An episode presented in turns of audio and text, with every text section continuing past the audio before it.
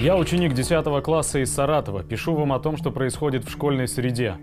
Я долго думал, писать вам или нет, в итоге понял, что молчать уже невозможно. У нас в классе настоящий беспредел. Многие не учат домашние задания, делают только те предметы, которые потребуются при поступлении. Один мой одноклассник сказал, что хочет стать чиновником и будет воровать. Мне очень страшно, какие будущие работники будут у нас в стране.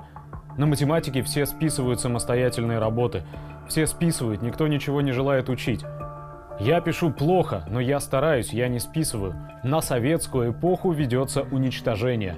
В школьном учебнике по праву автор учебника назвал Конституцию «красной книжкой».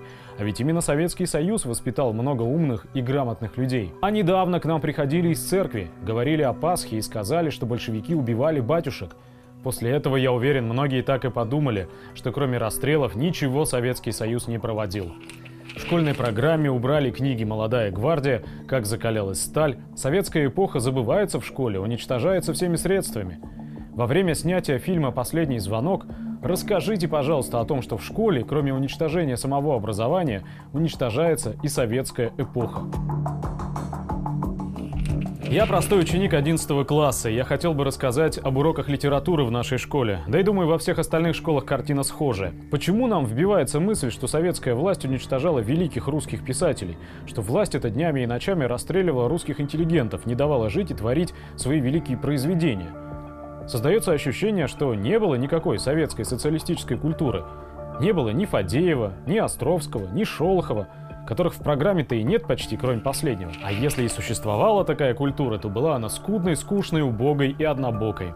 Зато слезы жалости, возмущения, негодования вызывают рассказы учителей о том, как поступила советская власть с господами Бунинами, Гумилевыми, Есенинами, который, как нам доказывают, был убит чекистами, а также Солженицынами и прочими. Казалось бы, чему возмущаться? Это литература, писатели имеют право на выдумки, на создание иного образа действительности.